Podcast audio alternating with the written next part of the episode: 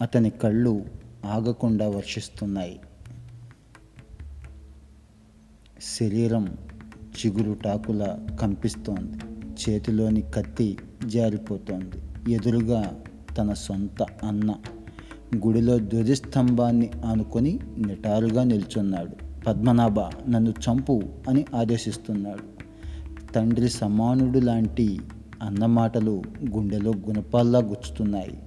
చావుకే వణుకు పుట్టించే తన అన్న ఈరోజు పద్మనాభ వాళ్ళు వస్తున్నారు నన్ను చంపేయి అంటుంటే ఏం చేయాలో పాలుపోవటం లేదు. భయపడకు నాలాంటి వాళ్ళు మళ్ళీ మళ్ళీ పుడతారు. తల్లి భారతిని ఆంగ్లేయుల కబంధ హస్తాల నుంచి విముక్తురాలని చేస్తారు అంటూ ధైర్యం నోరుపోస్తున్నాడు. అసలు ఆయన ఎవరు? ఈ ప్రాణత్యాగానికి ఎందుకు సిద్ధమయ్యాడు?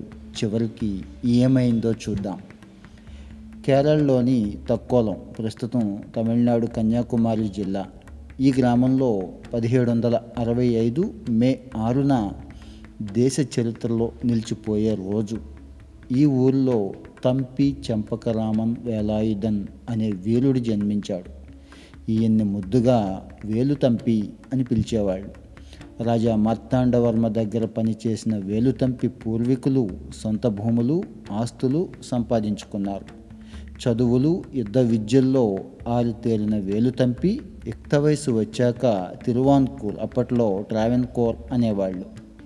మావెలు కొరకు తహసీల్దార్గా నియమితులయ్యాడు. ఆ సమయంలో రాజ్యం అప్పుల ఊబిలో కూరుకుపోయింది. రాజు బలరామవర్మను నామమాత్రుడిగా చేసిన సైన్యాధ్యక్షుడు జయంతన్ మంత్రులు కుంజని పిళ్ళే శంకరనారాయణన్ మాతూ తరగన్ల అక్రమాలు అరాచకాలు ఎక్కువైపోయినాయి ఖజానా నింపేందుకు వాళ్ళు ఇష్టారీతిగా ప్రజల మీద పన్నులు పెంచారు.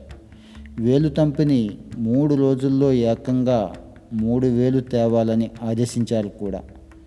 ప్రజల కష్టాలను ప్రత్యక్షంగా చూస్తున్న వేలుతంపి తమ ప్రాంతం నుంచి రైతులను తీసుకొని మహాపాదయాత్రగా రాజధానికి బయలుదేరాడు.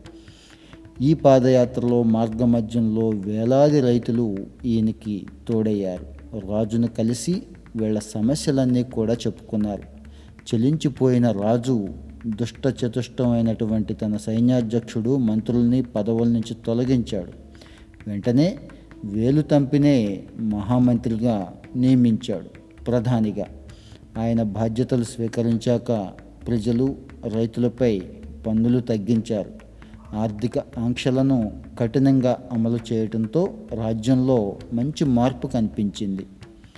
ఇక ఆర్థిక భారం తగ్గించుకునే ప్రయత్నంలో సైన్యం మీద చేస్తున్న ఖర్చులో వేలు తంపి కోత పెట్టాడు. ఇది సైన్యాధికారులకు నచ్చలేదు. వాళ్ళంతా రాజధానిని ముట్టడించారు. వేలు తంపి ఈ సమయంలో కొచ్చిన్కు వెళ్ళి చేసేదేమీ లేక East India company resident Macaulay సాయం తీసుకొని అంతర్యుద్ధాన్ని అణిచివేశాడు. దీనికి ప్రతిగా ఈస్ట్ ఇండియా కంపెనీ అధికారులు ట్రావెన్ కోర్ని సైన్య సహకార వ్యవస్థలోకి తీసుకున్నారు. తమ ఖర్చులను చెల్లించాలని భారీగా కప్పం కట్టాలని షరతు పెట్టారు. ఆంగ్లేయుల గొంతెమ్మ కోర్కెలు నచ్చని వేలు తంపి వారికి మేం కప్పం తహా ఏమీ చెల్లించబోం అని తేల్చి చెప్పేశాడు.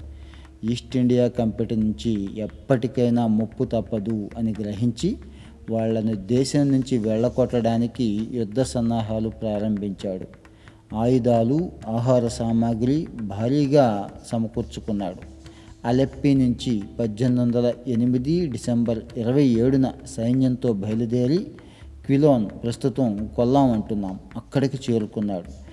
అక్కడ పద్దెనిమిది వందల తొమ్మిది జనవరి పదహారున మనకు బ్రిటిష్ వాడే ప్రధాన శత్రువు పరాయి పాలన నుంచి దేశాన్ని విముక్తం చేయడానికి ప్రజలంతా ఏకమై ఈ తెల్లవాడి మీద పోరాటం చేయాలి అని ఉద్వేగంగా ప్రసంగించాడు.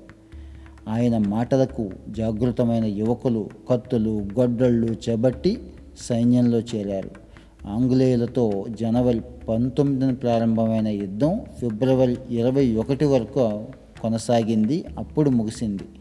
ఫిరంగులను తుపాకులను తట్టుకోలేక వేలుతంపి సైన్యం ఓడిపోయింది. ఆయన తన సోదరుడు పద్మనాభంతో కలిసి అడవుల్లోకి పారిపోయాడు. అనంతరం రాజు బలరామవర్మ ఈస్ట్ ఇండియా కంపెనీకి లొంగిపోయాడు.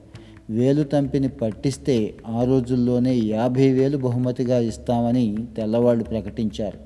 కొందరు డబ్బుకు ఆశపడి ఇచ్చిన సమాచారంతో వేలు తంపి సేదతీరుతున్న కాళికాలయాన్ని పద్దెనిమిది వందల తొమ్మిది మార్చి ఇరవై తొమ్మిదిన మెకాలే సైన్యం చుట్టుముట్టింది.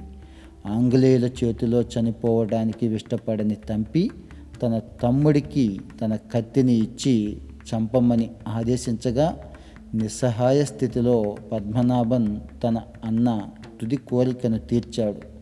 తీవ్ర నిరాశకు గురైన ఆంగ్లేయులు ఆ వీరుడి మృతదేహాన్ని ఉరివేసుకున్నట్టుగా చెట్లకి వేలాడదీసి kasih tir chukunal